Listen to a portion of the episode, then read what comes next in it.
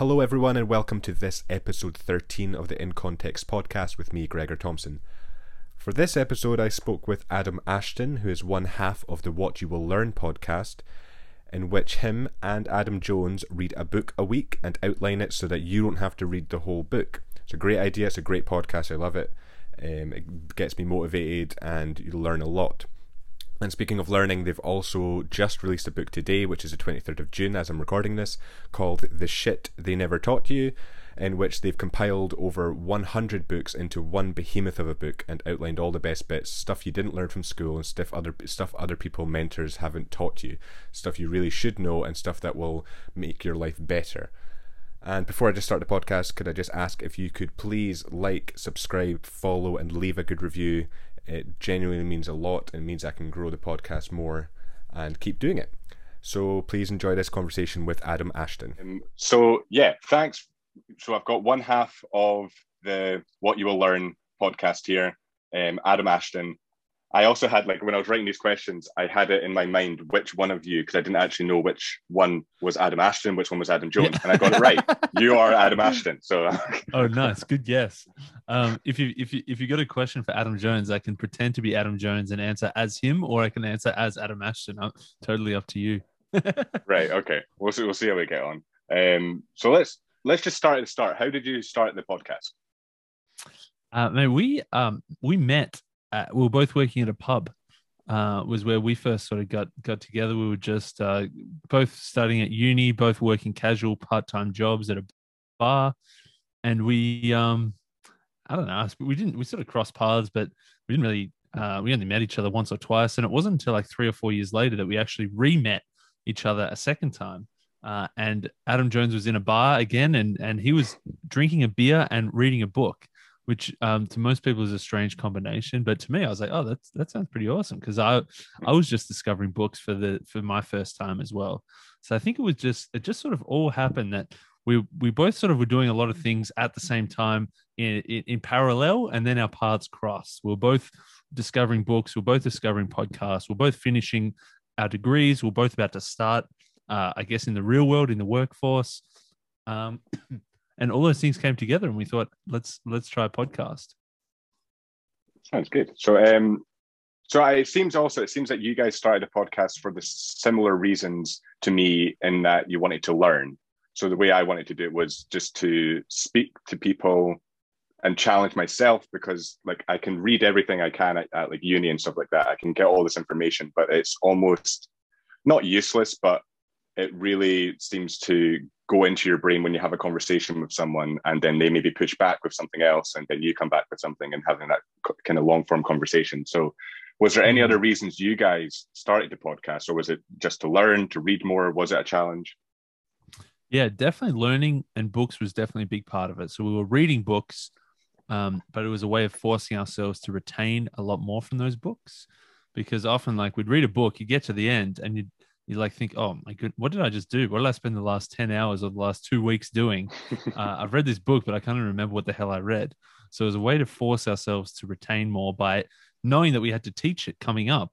We had to sort of read and take notes and then be ready to discuss it together.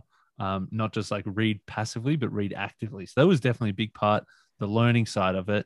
Um, and then beyond learning from the books, learning, I guess, this new skill of podcasting we were both pretty interested in it and we both wanted to learn how to do it. And there were sort of all these peripheral benefits that came with that as well like obviously learning the technical skills like how to record how to edit how to upload but then also some of the the softer skills i guess of of talking of listening of communicating all those things that came along with it as uh as extra benefits. Right.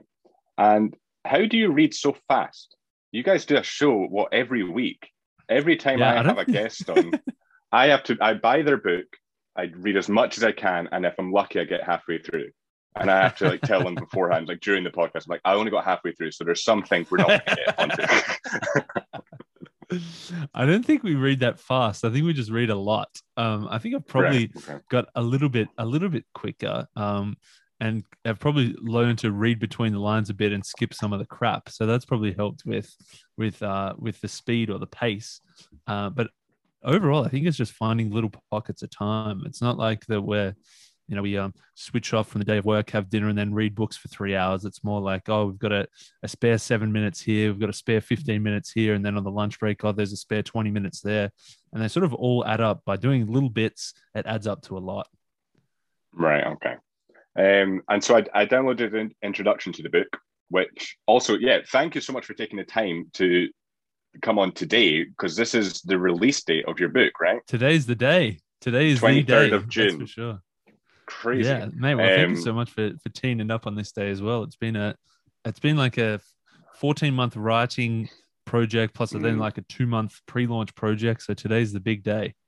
Yeah, it must have been a busy one then. Uh, yeah, it was a busy, um, a busy eighteen months. Yeah, right, definitely. okay. Um, so yeah, in the intro, you go through the different. This so what you were just saying about like skipping some some of the crap of books.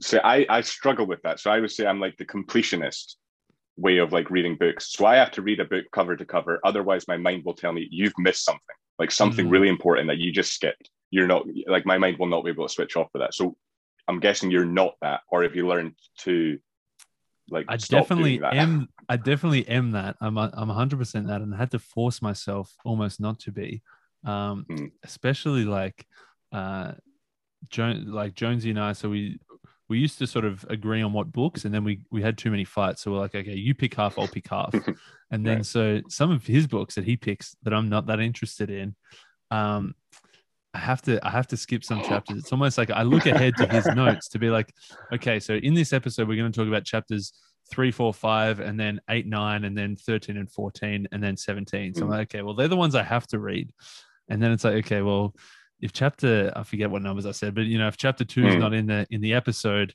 that's almost like giving me permission to skip it. But I do feel that pain every time I skip it. I do feel a pang, or if I like, if if he says, "Hey, we're only going to do the first third of this book," you don't have to worry about the second two thirds. Um, and then when I put put that book down, it's hard to tell myself that I've read that book if I've only read, you know, thirty percent of the book. But um, it's mm. something I've had to had to fight with, and I think that the impending deadline of of recording an episode every single weekend um, is another one that forces us to to make sure that we read as, as much as possible um, and mm. read everything that we have to read in that time. Do you ever, for like, if say if you you've got a book that you weren't really interested in, and you look at um, Adam Jones's notes, do you ever look at a chapter and think, well, I'm just going to read all of his notes and say, oh, we, we read the same thing. Oh, that's, that's, that's my ideas as well. oh, mate, you must Easy. be reading my mind. You must be reading my mind. There's definitely been times like that. Um, there's some books, there's, I'd say like for most books, like if we go through we're sort of obviously reading it separately and we're highlighting our own favorite bits. There's normally a 90 95% crossover of our favorite bits. And then there's sometimes where i can definitely tell like what i can tell what his favorite stuff's going to be and it depends on the mm. type of book. Like some books are like very story heavy where you got to sort of read the whole thing and get a grasp of the whole story but then there's some books where it's like the list of seven things that you have to do and the explanation of each. I'm like, okay, well, I'm pretty sure he's going to get all the good stuff here. So I can probably mm. skip this and just rely on his for that. just have the week off. Yeah, exactly. so, um, you, yeah. Also, that was a question I had. What what university degree did you end up with? Because it said, like in the introduction, that you bounced around different degrees. So, which one did you finish with? Yeah, I started off doing physiotherapy um, right. which is what I thought I wanted to do. But after a semester, uh, I realized that I didn't want to do it. So I did a one mm. semester plus one week and then dropped out of that. And then did commerce economics double degree. And then by the time I finished, I just finished with a single degree. I couldn't, uh, I couldn't yeah. justify doing the extra year to get the, the, the slash on the end. So I just finished off with the with the single degree double major as opposed to the double degree. So I finished um, commerce. Yeah, I'm pretty sure I finished commerce, majoring in finance and economics. Right. Did you view like those those changes in degree as important? Did you view them as failures? Did do you look back on them now as um, something that led you to better things? Because like when I when I first when I left school, I went to a university where I was studying journalism, but they did the way they done it was you had to pick two other subjects which had nothing to do with journalism, and um, didn't like that, and I dropped out after about two months, and then didn't get into the university, the other university I got into, because they didn't trust me, because I just dropped out of another university. but like, obviously at the time, like my world was spinning, and I was like, that, like that's the biggest failure. I'm not going to go to university. But now, like I look back on that it's like that was the right thing to do. Mm.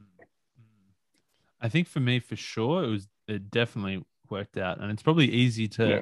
you know, look back from from five years down the track to say, yeah, it all worked out.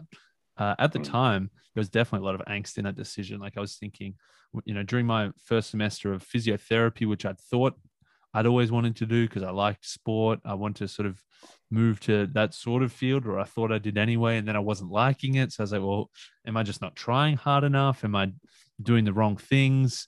Um, you know, then like there's obviously a there's like a big uh a big cost of of switching both like the financial cost but also the social cost as well of of being the person who like picked the wrong thing and and stuffed up or failed or moved you know moved from something to something else um so there's definitely a lot of um like it was a tough decision that's for sure but I, I was definitely glad that I, I made that decision sooner rather than later. I gave myself that extra week thinking that, oh, you know, it was just a lot of change going from high school to university, a lot of stress, picking up something brand new. Was a pretty challenging course.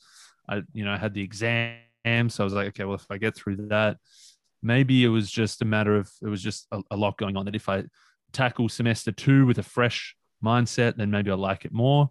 But I was, uh, you know, four days into that first week, I was like, nah, this is, this is definitely not for me. So I was, I was glad that I made that decision eventually, but I also gave myself, you know, every opportunity to, to, to try to get something out of it um, without overcommitting to it.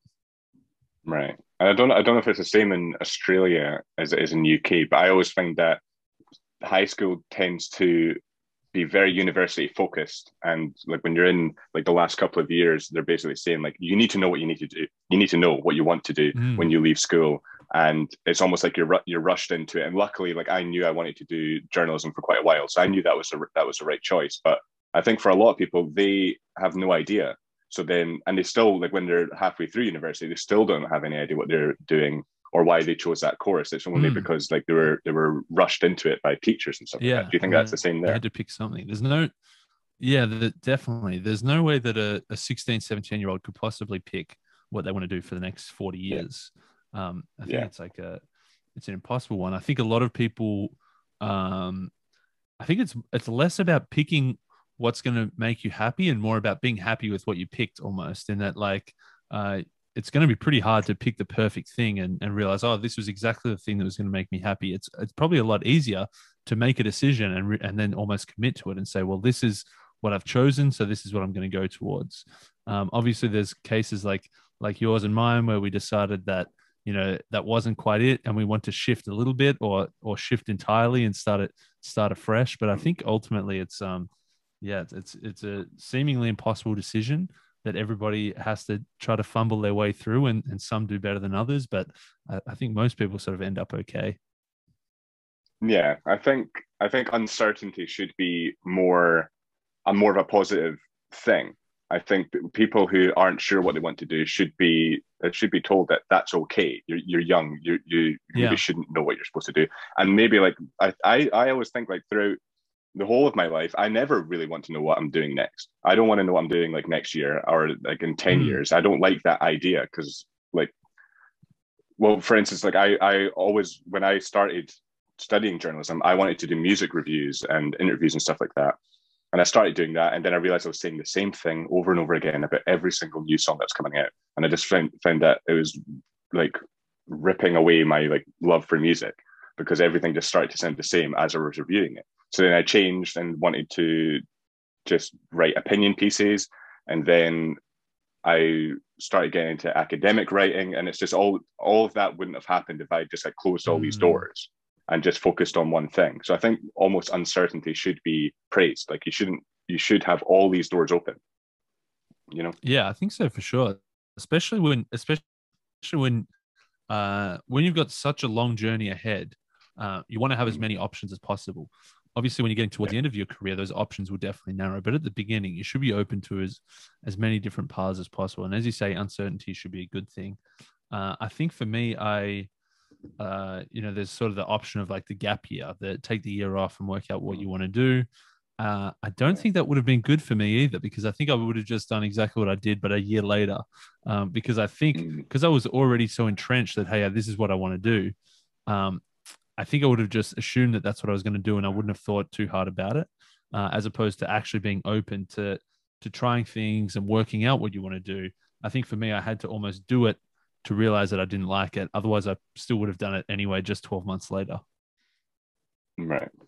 So moving back to um, the podcast. Well, actually, let's let's move to the book. Actually, so you've got a new book out that comes out today. It won't be like once this is uploaded. It it obviously be first. So this is the twenty third of June. The, the book's out. The book's yeah. called yeah, um, the shit they never taught you. Um, yeah. So what's what's the book? You've compiled all these different books into one behemoth, and I can see it behind you there. oh yeah, there she is. I got a few. I got I got I got books lying around everywhere. There, the whole the whole house is going to be filled with them soon. I'll be using them as furniture. Um, but the the uh, the the idea was like that sort of what we've been talking about a little bit that there's so many things in life that school doesn't prepare you for. It prepares you for one one path and one track that you've largely got to try to work out for yourself. Uh, but for us, through reading all these books, we found there were so many answers to so many questions that we were that we'd been seeking. There were so many things that we'd read it in a passage of a book and think, man, why the hell didn't we didn't someone just like tell us this sooner? Why didn't someone teach us this? Because obviously growing up, you've got your uh, you got your parents obviously teach you, your teachers at school teach you. As you get a little bit older, maybe your sports coaches or your neighbors or your family friends teach you things. Um, you've got, uh, you know, as you enter the workforce, your early bosses and mentors teach you things. But it's, it's, I guess it's somewhat limited in its scope in that your parents, your uh, neighbors, your family friends uh, are all going to be sort of from the same area doing the same sorts of things.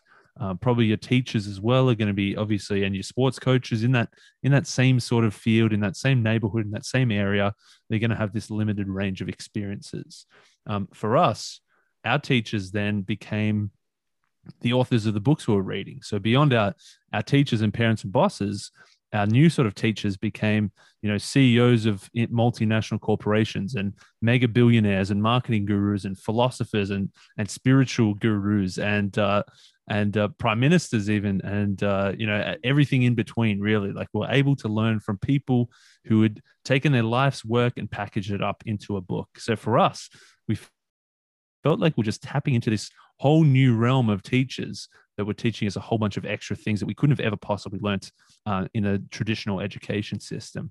And so for us, what we ultimately did was package all those different things that those different ideas that had smacked us across the face at some point or another and put them into into one book to try to smack some other people up as well, metaphorically, of course. So it must have been a laborious task then, getting all that compiled into this book. How, how did you go about writing it? Was it did you have whiteboards? Were you just meeting like um, once a week to talk it through? How did you go about writing? Yeah, it? we the initial structure changed four or five times um, until we right. got to eventually where we got to. Um, I think the hardest part was writing it. It's a massive book. It's like 170,000 words. It's 680 pages.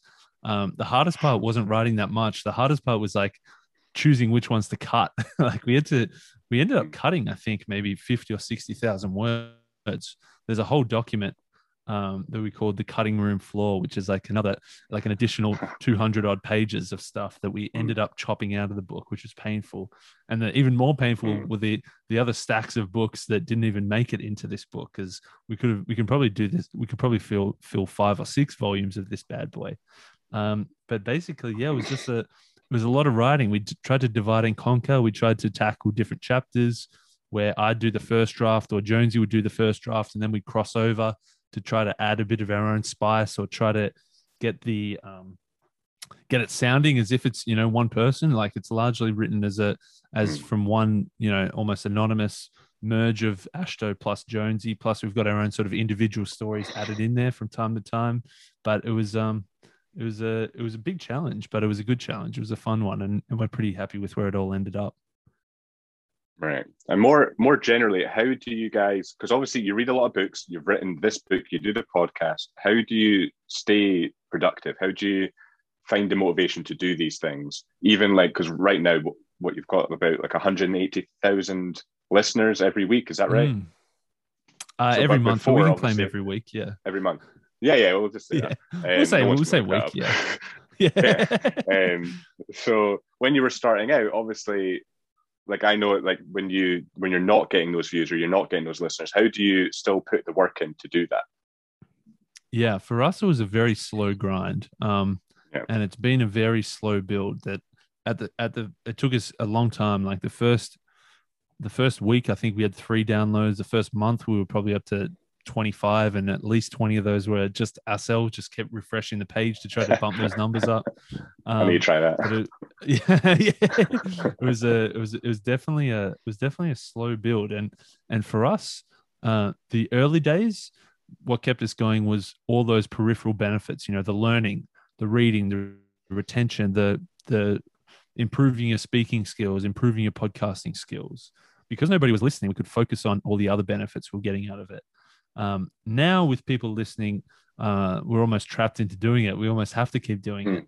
Um, and a big thing that keeps me going, Jones is just a he's an animal. He's just a hard worker. He would he would do it all day, every day. Whereas I need to almost trick myself into doing it with short projects, you know, hard deadlines, um, doing things like that to break up uh, big tasks into smaller, more achievable chunks.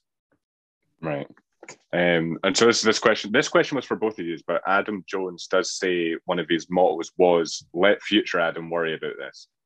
So why? Well, this was more of a question for him, but you could you could definitely ask, ask, answer this. Why is that one? Why is that a bad motto? And two, think this kind of relates to. I noticed that you guys read Jordan Peterson's new book Beyond Order, and you liked it. I'm about three quarters of the way through it, and so one thing he says in that is sacrificing um, today for tomorrow will lead to a more meaningful life. So maybe that's maybe I've just answered the question there. But yeah, how do you? Why why is that a bad motto? Yeah, definitely. I think that the uh, you know let future Adam worry about it. It's sort of the Yeah. the easy way out or the easy excuse to do whatever you want today, um, and think that everything's going to work out tomorrow. Of course, we found out that the more you the more you put in now, the better off it's going to be. It's um I forget what the I forget who it was, but you know if you do the you know do the easy things, you'll have a hard life. If you do the hard things, you'll have an easy life. In the the idea that if you you work hard now uh, things are going to get easier for you in the future. Uh, other, otherwise, uh, if you're just living for today, it's going to be a hell of a lot of fun in the moment, uh, but you're never really going to get to the next level, I guess. You're never going to reach something meaningful. You're never going to have built some kind of, uh, you know, like for us, we're building the podcast, we're building the book, um, we're building a listener base, like we're building these things that are beyond us. Um, we could never do that, obviously, if we just stuck to the the partying every week and the the watching watching TV every night and you know uh, just letting future Adam worry about it, just living for today and and uh, not worrying about tomorrow. Do you think that's what you did with the podcast specifically? Where do you think when you started the podcast, where was the target to to get people to listen to it, or was it or was the target for you guys to learn more, challenge yourselves, or was it a combination of the both? Because I I kind of found with the podcast that I'm not bothered if people well not too bothered if people don't watch or don't listen to it because what I'm getting out of it is I'm speaking to people that I wouldn't ever have the opportunity to speak to without it. I mean, last month, last month I had Jonathan Zimmerman on, who wrote a book called Free Speech, and he was literally on the Joe Rogan podcast two weeks before he came onto mine. And he Nice. like my, my my views are like some like I think the last one's the one that he was on is on 15 views, and this guy like, like two weeks ago was on the Joe Rogan podcast, and it's the same like people will take the time to speak to you, even though you have the tiniest little podcast. So do Yeah. you, forget I forget what the question was now. Um, No, it's so, it's, Yeah. it's so funny though, man. Like the, um, it's just like the tiniest shift in the question. Like one question, um, is you know, calling up a bloke or emailing, cold emailing a bloke who'd just gone on Joe Rogan, who's just blown up, who's probably had tens of millions of views on Joe Rogan's podcast. One option is to email and say, "Hey, can I like chat to you for for an hour um, of your time? You know, I'm a I'm a I'm a nobody. Uh, I'm going to ask you a whole bunch of questions. You're probably going to get nothing out of it, but can you give me an hour of your time? That's like one question. Another question is like that exact same question. You know, I'm a nobody. Um, I, I want an hour of your time to ask you a whole bunch of questions, but I'm going to record it and put it up online. Um, Yeah. And that's like just like that one that one tiny shift like uh, is massive. Like for us we, we've been able to interview like some of our all-time heroes. We, we were literally nobodies. We were 23 and 24 year old dudes from australia with no audience uh, with no yeah no listeners no credibility whatsoever. Just finished uh, university had just put our first toe dipped our first toe into the into the career waters um, but we were able to interview some of our all-time heroes. We were able to interview some uh, entrepreneurs, some billionaires. Some uh, we've interviewed two prime ministers. We just the other day interviewed a Nobel Prize winner. Um, just by you know, just by saying like actually having something, uh, a reason to mm-hmm. talk to these people, like just beyond ourselves, just wanting to chat to them. Yeah, yeah. Um, and specifically with the podcast, you've got your bookshelf behind you. How much of those books have you read? Do you have like big lists of books that these... you mean to read and you haven't managed to? Or oh, massive man, massive. Yeah, so this okay. this side of me is uh is not mine. Um, it's right. like some uh, some a bit of Harry Potter, a bit of Twilight. Some uh, that's not sort of my scene. This this side is more mine, and all of these right. basically all of these you can see here and here and here. Yeah. All those books I haven't read yet. I've got a box. right. I've okay. box. I've got a box down here of stuff that I have read. Um, and I'd say if you look at, uh, so I use this app Goodreads, which is just like you know for tracking which books you have and haven't read. I think I'm up to like 350 books that I have read, and there's like 1,100 books that I want to read that I haven't read yet. Um, plus, then I've got another list of about 100 that haven't actually made it onto the Goodreads list um, that I still want to read. So there's like, it feels like every time I read one book, like three more get added to the list. So I think it's never going to be a never ending list. Yeah, I think like the the the sad thing is that you, we'll never get through that list. Like yeah. we'll never have enough time. There's never enough time to read all those books. There's too many books. no, and especially every time if like the I've, I've probably like got like physically, I've probably got 700 books, of which I've read half. Hmm. So beyond those other 350 that I haven't read, um, plus the additional 700 on top of that that I want to read that I haven't even bought yet. Every time I read one, I'm going to buy two more and add two more to the the, the digital list. So it's like, man, it it's just it's like literally impossible to to cut this down. Yeah. What what are some main things you wish you were taught in school? Like maybe stuff that you've read in books or just general lessons that you that you kind of have to learn along the way. Yeah, there's a there's probably two two types of um two types of answers or two types of lessons. One is like the very specific tactical lessons. Um, and then the other type of lesson is the more the high level, the more theoretical type of lesson.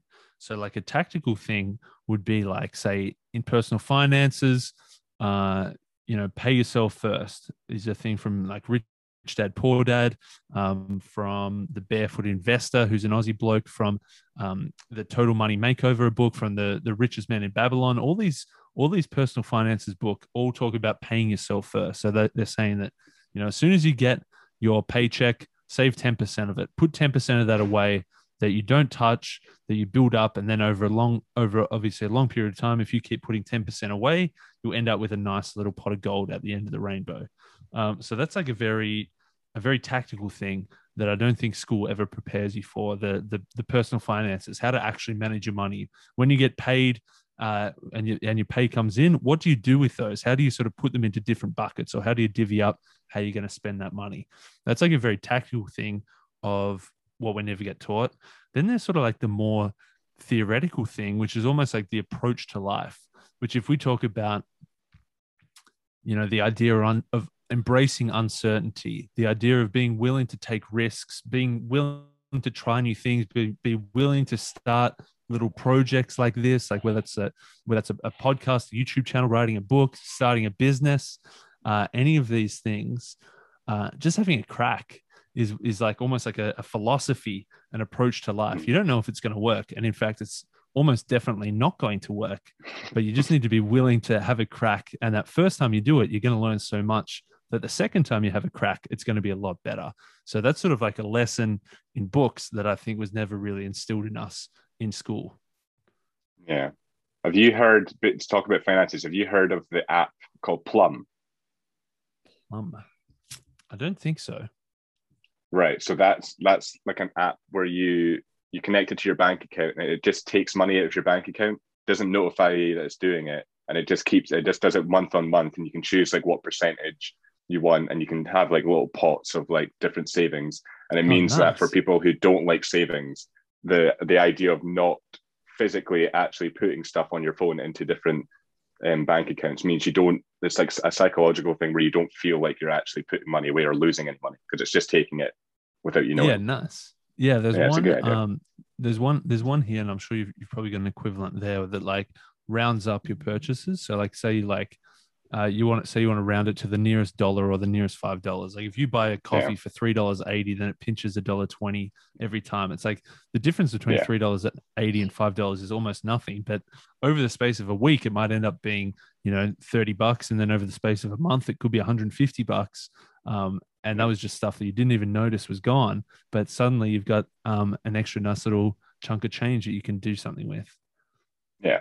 Um, and going back to the podcast, why did you choose to do a podcast and not any other sort of medium? What what what was what was so special about podcasts? Yeah, for us, it seemed to be the perfect mix of um, of easiness, really. Like uh, like the video for us, the video format um, felt like a little bit too a little bit too hard in the sense of like uh you know it's a little bit extra intimidation factor. Like even just speaking into a microphone is is scary enough but to speak into a microphone and look into a camera was almost too too scary to get started off. And then the uh the written version so on the almost the other end of the spectrum like the written version felt like too much work as well because you put in so much time and effort and it takes so long to write something but so quick to read it. So for us like the flicking on the microphone and recording was the almost the easiest way out in the sense of like we could just talk.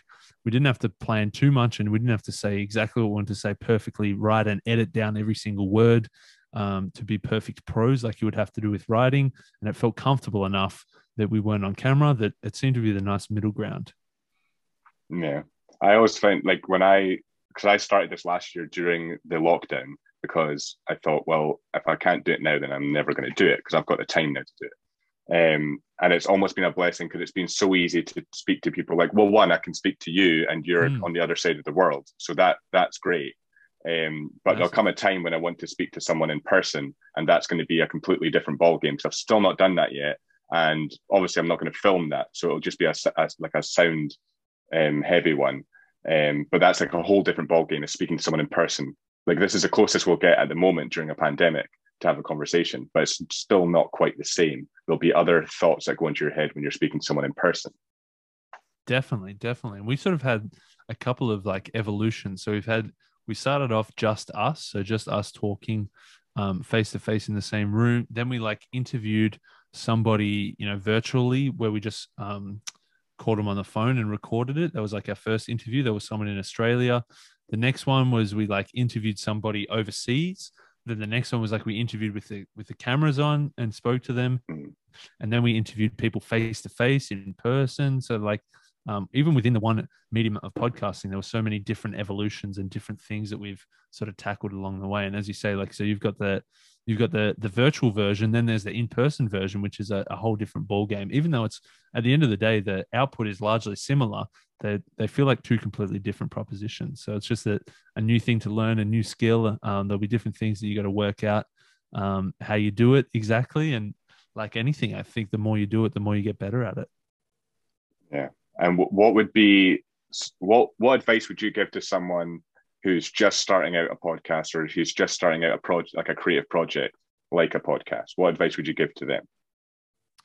the biggest thing for sure is to set goals that that you can control yourself um, so there's obviously one goal is you know finding a uh, finding a sponsor to give me 200 bucks a week to do this show that's like one goal um, another goal could be you know finding a thousand people to listen to every single episode that i do is another goal. But both of those goals um, aren't within your control. Both of those are very external. They rely on other people. They rely on a lot of other people in fact.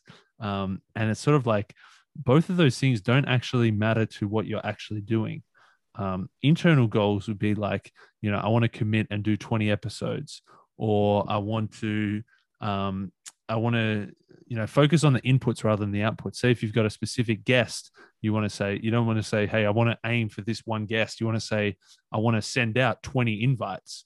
Um, you can't control how many people are going to say yes but you can control how many things that you you do on your side how many invites you shoot out or how many episodes you record or how many um, you know practice sessions you do or whatever that is. So i would say definitely focus on internal goals and things that actually matter to you. So like for us um, whilst in the back of the mind there was always big dreams of becoming the next joe rogan and, and selling out for a you know nine figure deal to spotify or something and having billions of listeners.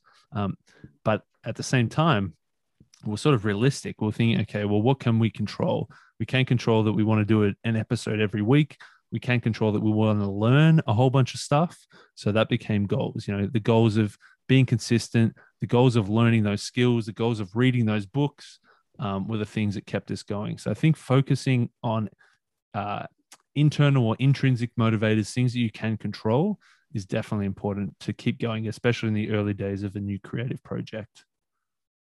Who's who's the one person that you've always wanted to have on the podcast, but they're like the pinnacle, like they're they're so high. I have, I have about five who I email once a month, just saying, Oh, please nice. come on the podcast, please come on the podcast, please come on the podcast. but they'll, obviously so they, never reply. They're like the I have this who's way in, of who, who are the five who's in the list can you tell us um, well Jordan Peterson, obviously he's one. nice yeah. Um, Sam Harris. Mhm. So he's like he's probably the reason that I started doing philosophy and got so interested in that because he made it so accessible. Um, yeah definitely who else? One I was going to try and start emailing because I emailed Jonathan Zimmerman last month after I'd done the podcast saying, Is there anyone you'd recommend me to to come on the podcast? And he just came back and said, Why didn't you just try Joe Rogan himself? I was like, Okay, okay, yeah, okay, real. I'll give him a shot. maybe, maybe, maybe, maybe he'll answer. But he's not busy at all. yeah um, but yeah, they're probably they're three that I probably want on. Um, nice but I've had like so the way I the way I contact people every month is I have maybe two or three people that month I'm thinking they're they're the people that are never going to reply. They're they're way too busy, and I email them anyway. And then as I as like time goes by, I, I emailed in like the next three people, the next three people, like as I go further down the list. Um, so like when when I was contacting you guys, you guys were the first people I contacted that month. So I've had that before where I contact people and I'm like, they're never going to reply, and then they come back instantly, like, yeah, yeah, yeah, yeah we'll do it. Like, Great, wow. So yeah, it works. It's quite a good way of doing it. I So, think yeah, it's, and it's honestly, I think, um, yeah, okay. There, there's a whole bunch of, there's definitely heaps, and like, there's probably a lot that we've already crossed off that would have been on that original dream guest list, which has been awesome. Um, there's a whole bunch sort of out of reach that we still haven't cracked yet. Tony Robbins would be one um, that Yeah, we'd love okay. to do. Um, Joe Rogan will be sweet, just have fun. He isn't. I don't think he's got a book, has he? But we we we do we do him even without a book. Um, Tim Ferriss was probably one early days, probably not so high on the list anymore, but he, he would definitely be one from early days. Um, and then I guess it's uh, Adam Grant is another one from from uh, who's uh, who's done a couple of cool books that we'd be keen to get. There's a bunch of people that we'd be we'd be keen to get. Um, probably one that's outside the, the normal realm for us would be Derren Brown, the magician. Okay, I'm going to go Um, see he'd him be- in he'd October. cool- That's weird. Oh, nice. Oh, mate. Yeah, yeah, If you if you get a chance, ask him if he wants to come on our podcast. Um, yeah, yeah. yeah. I'll wear I'll wear this awesome. Shirt get- so that I get I've I get picked at the a couple of audience. his books here. nice. Um, he'd, be, he'd be awesome one. Who's who's probably like slightly outside the the normal realm. Um, yeah, yeah. Of, uh, of of authors and stuff. Um, but yeah, I think it's I think it's it's kind of good to to to aim aim high early. I've got a another podcasting friend. Um, his name's Dave Nabinski, and his show is called the Portfolio Career Podcast. And uh, one of his one of his like top two podcasting tips is like um, invite your dream guests earlier than you think you should. Um, and I think like there's there's definitely benefits of that. Like it's scary as shit to to to reach out to those people. Um, and they're almost definitely going to say no. There's like a 99.99% chance that, in fact, sorry, they won't even say no. There's a 99.99% chance Yeah. they're not even going to re- re- respond Yeah. to you. Yeah. Yeah. Even let alone say no. Um, but there's that slight chance that they might say yes, um, which is worth the shot, um, which is worth the risk. And also, like, each person you do sort of adds credibility. Um, like for us, we started with a a local Australian author. Um, from there, we sort of got one under the belt. Then we could get a couple of international authors, and we could get a couple of bigger authors with like bigger profiles and higher sales. Then we we landed. Um, Seth Godin was probably like the first tipping point for us, where we had like a big name that we could then say, "Hey, Seth Godin's been on our show," and that then helped with like the next five people we got all knew who Seth Godin was, so that definitely added credibility to us. So if you can land one or two of those big fish, it definitely helps with the next batch of asks. The next month of emails that you send out is going to be um, slightly easier or slightly more successful. Yeah. Do you find like with the people that are more well known that you you get all of it? Do you get more views with them, more list, listeners? Because I find one I had um, one episode I had Helen Pluckrose on, who co-authored a book called Cynical Theories with a guy called James Lindsay, and he was on the Joe Rogan podcast. And I thought mm. he's the one that does majority of the press for these, like for the books and stuff like that. So I was like, I'll try him, but I know he's not going to reply. But I thought I'll email Helen Pluckrose and see if she has the time. And she did. And I always find like when I go back and check views, that one's the one that keeps accumulating views because people are searching for her. Nice. Yeah, I think it's a um uh an interesting like almost like the medium sized are probably better uh if you're if you're looking for um for the for the the, the numbers and stuff. I think like the big like the mega stars who are doing stuff like this every single week or every single day, they're probably not going to share it. There's probably they're probably doing so much that there's other things people can find. Um, the the really small, as in like like the the local level, they're probably uh, you know they don't have a big enough audience that they could attract to your show. The medium size is almost like the perfect mix where they're they're they're not um, they're not oversaturated, but they've got enough of, an, of, of, a following to make it matter, and they're probably more likely to to share your stuff as well. We've we've had almost no none of our guests share anything that we've done. A couple here or there, um, but we just thought, oh, you know, if this person shares it, they've got you know three hundred thousand followers, and we can get this many downloads. But almost nobody does. I think the hmm. smaller um, or medium sized level are probably more likely to share it, and then you're more likely to pick up those extra views. Yeah, um, and speaking of Tim Ferriss, I'm moving. I'm going to move on to like a quick fire round. Oh yeah, so nice. first half is I'm stealing from him. Um, nice. So let's start with uh, what purchase of a hundred dollars or less has most positively impacted your life in the last six months or in recent memory. Yeah, I think uh, one from last year, so one for for uh, a 2020 purchase was a wetsuit uh, like cap um, it's like a fluor orange. I should if I I could have been prepared and I could have whacked it on for you. Um, and you, you could have given me a million guesses. There's no way I would think of that. so basically, what, what it is, it's like a, a wetsuit material full full over uh, a cap. Um, was, and I I used to be a big swimmer when I was a kid. I I um uh, when I was 14, I won nine national gold medals for swimming. Um, and so I, I always enjoyed swimming, and I've had uh, I've been sort of had a, an on again off again relationship with swimming over the last five or six years. Um, it's probably my definitely my favorite exercise to do. Uh, it's also very calming, very meditative. I I uh, I enjoyed doing it a lot.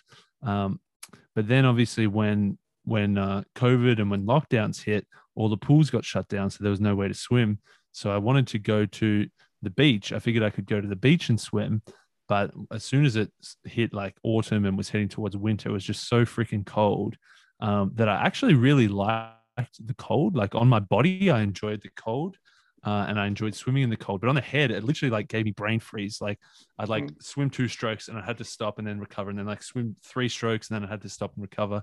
I do that like twenty times before I could actually swim like consistently for a couple of hundred meters. So once I got that wetsuit cap, I was swimming in my speedos, my budgie smugglers, and my wetsuit cap. um, so the whole body was freezing cold, but the head was nice and warm, and I, I, didn't get the brain freeze, so I was able to swim. So that was a that was a, probably the, the good, you know, 50 60 dollar purchase that probably doesn't apply to everyone, but definitely helped for me. Right. Um, I find it funny. We've just we've done like we're on like 50 minutes now, and we've not even mentioned COVID. Yeah, crazy. Good. Yeah. Good. how how are things over there? Um, I'm always I'm always seeing like news in Australia and New Zealand that um, you guys like opened back up and you're doing great. and we're always looking over there in like massive envy. Yeah. Well, we went we went like hardcore lockdown for like 14, 14 weeks where we it was uh we were very restricted in what we could do, but we pretty much got down. We're only like like we're obviously a smaller country, but we were in in our city we were having like say 700 750 cases a day and then they got it all the way back down to zero so we pretty much got to zero um, and had most of summer then like we had like a five day mini lockdown where a few cases had popped up and then just recently over the last month or so we just had another two three week sort of lockdown. Um, again where a few had popped up but we were just coming out of it. Um, so we're, we're hoping that we can stay at zero for for another while longer. It's been it's been like a obviously a little bit annoying to sort of go in and out but it's better Mm. i think over the long term that we went through that sort of 14 weeks of of, of again you know sacrificing today for, for Yeah, a better tomorrow. We went through the did the hard yards and we're able to then enjoy the summer. Yeah. Um, so going back to the the quick fire question. So how how does a failure or apparent failure set you up for later success? And do you have a favorite failure of yours? Yeah, I think I, I wouldn't classify any of these as as as failures, but I um I wrote I suppose it was probably like a failure to other people. Like I wrote a, a, a book before this one in 2017. I think it must have been 2017. Um, and I'd say it was like a, a failure in the sense of it didn't sell a lot of books. Um, but it was a definitely a win for me personally to be able to do this two year project to actually see see it through to fruition to actually uh, print off a whole bunch of books and to actually sell a couple like i probably sold i don't know 60 or 80 books at the start just to to to close friends and family basically. Um, ended up giving a whole bunch out to school kids um, ended up over time sold a few more over time but in the traditional sense i didn't make any money out of it. I definitely lost money on it. Um, so in that sense it was a failure but I think that definitely set me up for for future success. And that there was one big project that I ticked off, and it taught me a lot about what makes a good book and what doesn't. It taught me a lot about the whole process of right putting a book together and getting it published and um, and doing all that all that behind the scenes stuff. So that obviously was like very instrumental in doing this next book, which is already you know as we said it was the the official launch day, but it's already sold. I don't know, 50 times as, as many books as that previous book um, and um, so it's definitely set me up for for doing a better job this time. What was that book about? That was the the school I went to. Um, was a very academic school, very much sending people down the path of doctor, lawyer, engineer, which is why I went the physio route, you know, sort of in that medical realm, but not quite smart enough to be a doctor. Um, so I, uh, you know, everyone was sort of shuffled down one of those very highly sought after, very academic sort of jobs. Um, but then I'd sort of found that there was a, a few black sheep among the alumni, some of the old boys who hadn't followed that normal path. They'd sort of forged a path of their own, uh, largely in business and entrepreneurship, where they'd sort of rebelled somewhat against the traditional or the normal system and went out on their own and tried to start something and be largely sort of self governed and self directed. So that's sort of why I was very curious about that, especially having a couple of stop starts with my own studies and careers and stuff like that. I wanted to learn well, how did these guys not just follow the herd and do something a bit different and start their own businesses? Um, so I interviewed seven different entrepreneurs and sort of put all their individual stories together. So I had like the their own the seven different stories, and at the end I sort of had seven lessons of uh, you know here's the things that were common among all seven of them that anybody could then take and apply to their own trajectories. So that was that that book was a lot shorter as well. It was only like 160 pages, not 680 pages. So that was a it was a good good uh, good way to test the waters. Right. Um, if you could have a giant billboard anywhere with anything on it and getting a message out to millions or billions, what would you say and why? Our tagline over the course of this this book has, has evolved to become read books and do shit. So that would be on the on the billboard. Read books and do shit. Read books is obviously important to learn a whole bunch of stuff, but reading in isolation taking in so much information. It doesn't really give you that much. You need to add the second part of the equation, which is do shit, which is go out and do something with that information that you've just gathered. So that would be the big bill, the big billboard. Read books and do shit. And I don't know if it, I don't know if we'd be depending on the billboard. It might have to have an, an asterisk. Yeah, I was just thinking that. Yeah. yeah. Read books and I, do sh asterisk t.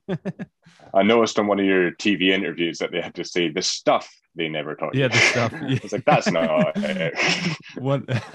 One we we ended up getting two TV gigs. One put the the cover on. So they mm. said the stuff, but they showed the cover, and one like put like a, a black square over the word as well. so it was funny how they both tackled that. Yeah. Um, what is an unusual habit or an absurd thing that you love? Um, an unusual habit or an absurd thing that I love. Uh, there's definitely some, definitely some gross foods that I eat that I think are nice and a lot of people wouldn't wouldn't think was so nice. Uh, an absurd habit that I love it. Well, it probably goes back to the swimming. Swimming in like three degree hmm. ocean water is definitely something absurd that uh, that I love doing that most people would think is crazy. Yeah, I would agree. Yeah.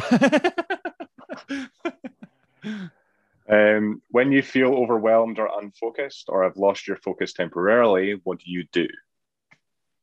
Uh, definitely pen and paper, writing down lists for sure. I often yeah. get if there's too many th- things, like if it goes beyond the number of ideas that you can keep in your brain. Like you have to do A, B, C, D. Once it gets to like five, six, seven, eight different things that you've got to do, it can often get overwhelming. And just thinking about what sh- what should I do next is paralyzing. So for me, it's literally just like, okay, let's just stop, get out the pen and paper, write down all the things on the list, and then just pick one and do it um, because it's a lot easier to pick one than try to think out of eight. Think oh, I've got to do this, I've got to do that, I've got to do this. Just pick one and just methodically work through it so you can cross it off the list and move on to the next one.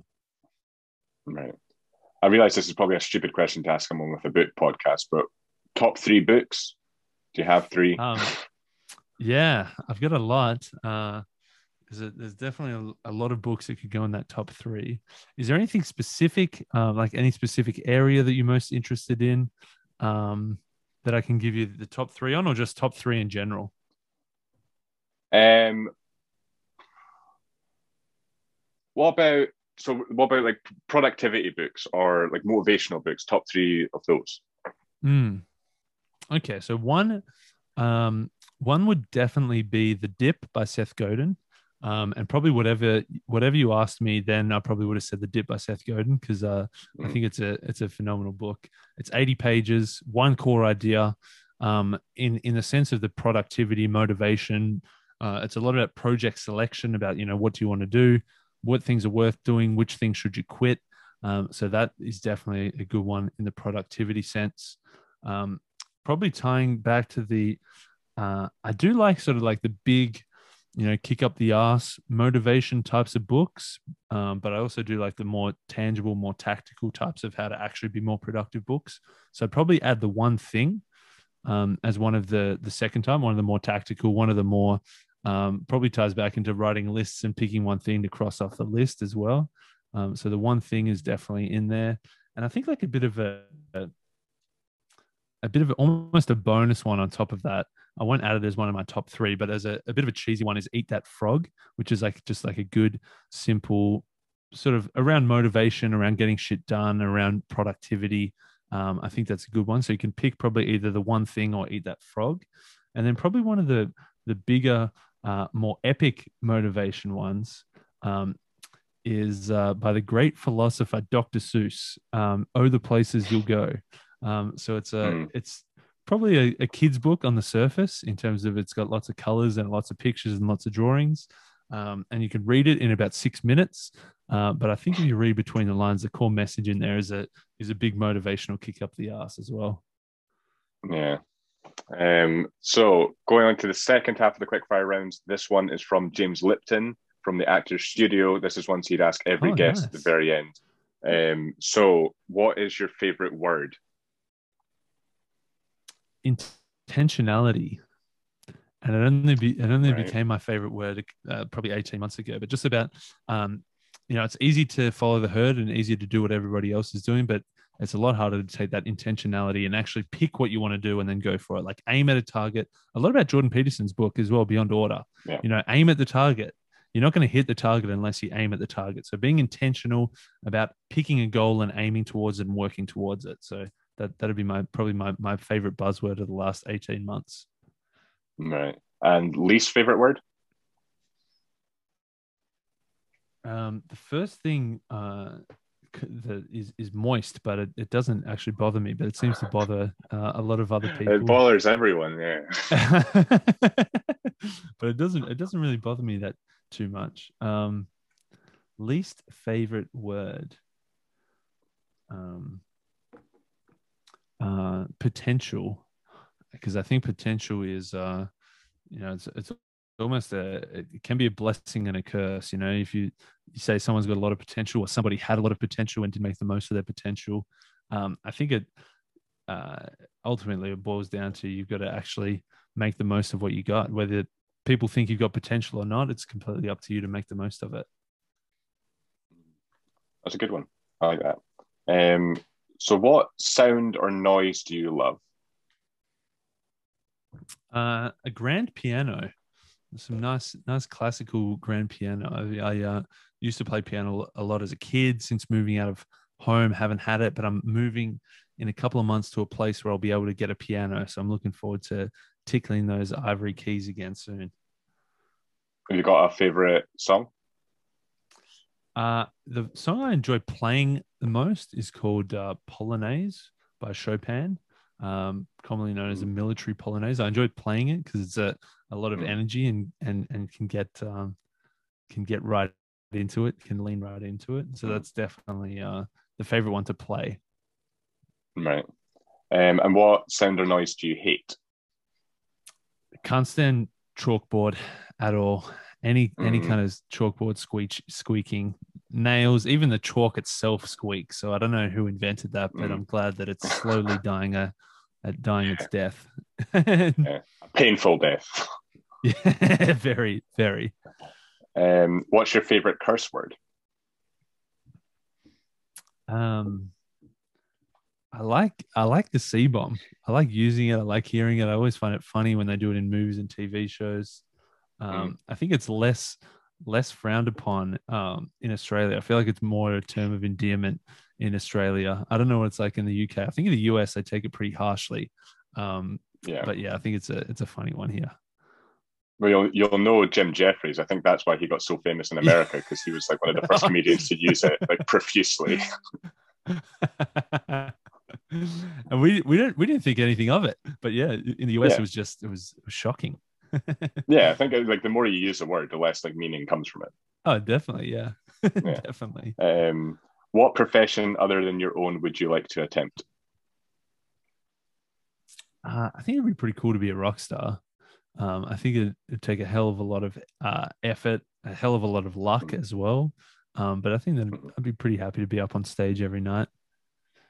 And what profession would you least like to do? Anything in the medical field, um, anything in the medical field, especially like like pediatrics or something where you have to deal with sick kids and and stuff. I think I I don't think I could handle it. I don't think I'm glad that there are people out there that do it. Um, I definitely don't have the the the moral character, the strength, the fortitude to be able to do it myself. Um, so I'm glad somebody No. else is doing it. Yeah, I've got a few. I've got a couple of friends who are nurses. My partner was working in a care home during the pandemic, um, and another friend. This is what would. This is what I think I would be like. He started nursing at university, and he went to his first placement, which was in a care home for elderly people.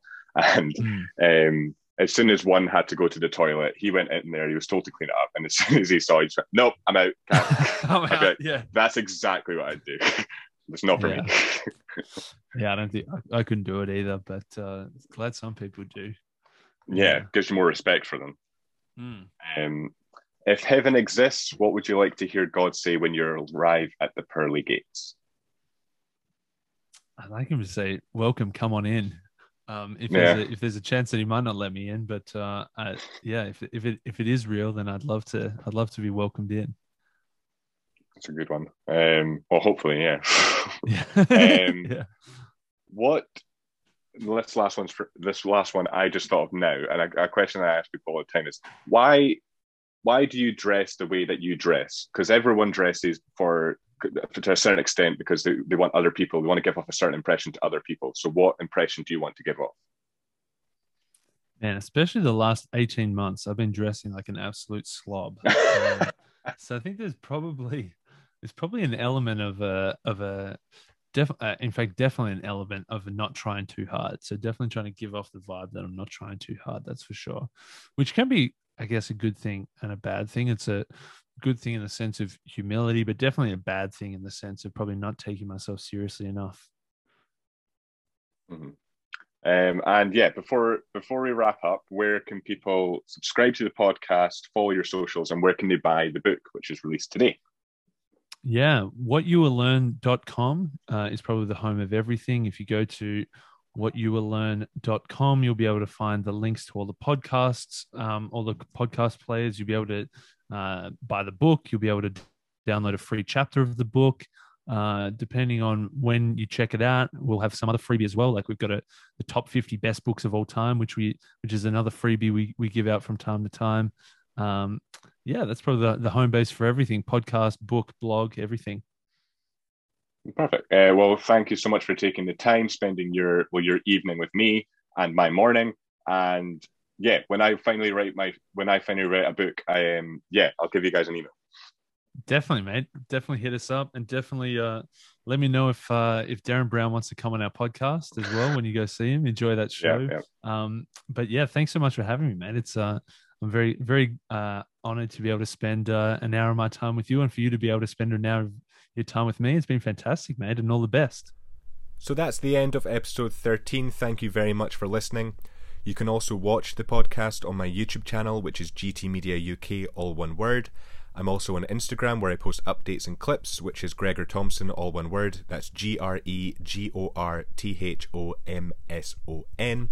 I also have a website where I post articles, blog entries, and videos, which is gtmedia.uk. And thank you very much for listening again. If you could please like, subscribe, follow, and leave a good review, it does genuinely mean a lot. And I'll see you for episode 14 of the In Context podcast.